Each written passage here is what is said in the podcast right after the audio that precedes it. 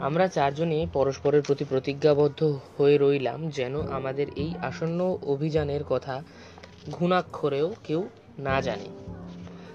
আমরা উঠে যে যার ঘরে যাবার তোড়জোড় করছি, এমন সময় দেখি হোটেলের ম্যানেজার মিস্টার নাহুম আমাদের দিকে এগিয়ে আসছেন। এখানে বলে রাখি যে এই কর্নাক হোটেল থেকেই মগেস্টান উধাও হয়েছেন এবং মিস্টার নাহুমকে মগেস্টানের হাতে লাঞ্ছনা ভোগ করতে হয়েছিল।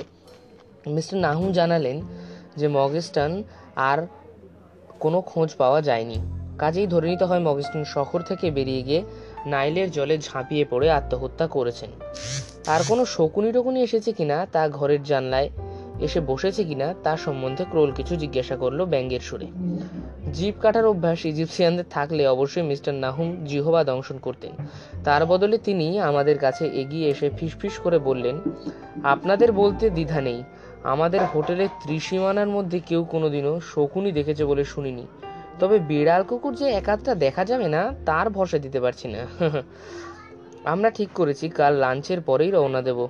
কি আছে কপালে জানি না, তবে আমি মনে করি ইজিপ্টে আসার মধ্যে একটা সার্থকতা আছে। এখানে এসে দু মিনিট চুপ করে থাকলেই চারপাশের আধুনিক শহরের সব চিহ্ন মুছে গিয়ে চোখের সামনে ভেসে ওঠে সেই প্রাচীন যুগের মিশর। ইমহোটেপ, আখেনাতন খুফরু তুতেনখামেনের দেশে এসে নামবে ছায়াপথের কোনো এক অজ্ঞাত সৌরজগতের প্রাণী। ভাবতেও অবাক লাগে। পাঁচই নভেম্বর। আজ মাত্র কয়েক ঘণ্টার ব্যবধানে দুটো ঘটনা আমাদের সকলকে গভীরভাবে উদ্বিগ্ন করে তুলেছে। এখনও তার জেরে সম্পূর্ণ কাটিয়ে উঠতে পারিনি। আজ আমি ঠিক করেছি, ভোর পাঁচটায় উঠে হোটেল থেকে বেরিয়ে নাইলের ধারে একটু ঘুরে আসব।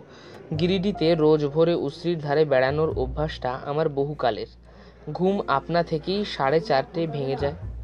কিন্তু আজ ভাঙলো স্বাভাবিকভাবে ন- ঘুম ভেঙে আপনা থেকেই সাড়ে চারটে উঠে গেলাম। কিন্তু আজ ভাঙলো স্বাভাবিকভাবে নয়। আমার ঘরের দরজায় প্রচণ্ড ধাক্কাই এই নিদ্রা ভঙ্গের কারণ। ব্যস্তভাবে উঠে জাপানে উপহার পাওয়া বেগুনি, কিমোনোটা চাপিয়ে দরজা খুলে দেখি ডেক্সটার। তার চোখ ঠিকরে বেরিয়ে আসছে। দম ফেলছে যেন ম্যারাথন দৌড়ে এলো। কি ব্যাপার?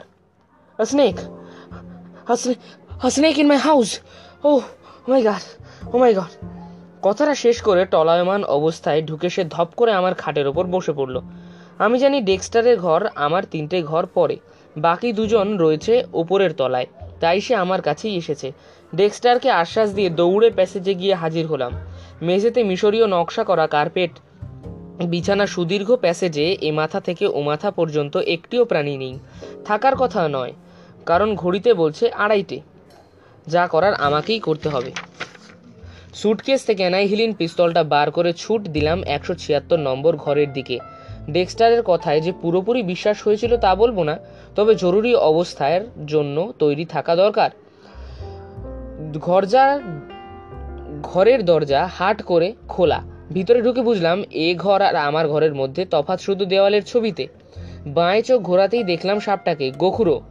খায়ের খাটের পায়া বেয়ে মেঝের কার্পেটের ওপর অগ্রসর হচ্ছে। অর্ধেক দেহ খাটের উপর। ভারতীয় গোকুরের মতো অত মারাত্মক না হলেও বিষধর তো বটেই। প্রাচীন যুগে এ সাপকেও মিশরীয়রা পুজো করত দেবী হিসেবে। আমার পিস্তলের সাহায্যে নিঃশব্দে নাগ দেবীকে নিশ্চিহ্ন করে দিলাম। তারপরে ঘরে ফিরে এলাম। ডেক্সটার এখনও কাবু। মেনেফ্রুর রুষ্ট আত্মার অভিশাপে যে বিন্দুমাত্র বিশ্বাস করেনি, তা এই গোখুরও তার মনের রন্ধ্রে রন্ধ্রে সে বিশ্বাস ঢুকিয়ে দিয়েছে। আমার মন অন্য কথা বলছে। তাই তরুণ ত্রস্ত প্রত্নতত্ত্ববিদকে আমার তৈরি নার্ভিগারের এক ফোঁটা জলে মিশিয়ে খাইয়ে দিতে তার পিঠ চাপড়ে দিলাম। তাতে অবশ্য পুরোপুরি কাজ হলো না, তার সঙ্গে আমি তাকে সঙ্গে করে নিয়ে তার ঘরে আর কোথাও সাপ টাপ নেই সেটা দেখিয়ে তবে তাকে নিশ্চিন্ত করলাম। ম্যানেজারের সঙ্গে একটা তুলকালাম হয়ে যেত। কিন্তু সাপটা কোথায় গেল জিজ্ঞেস করতে উত্তর দেওয়া মুশকিল হতো।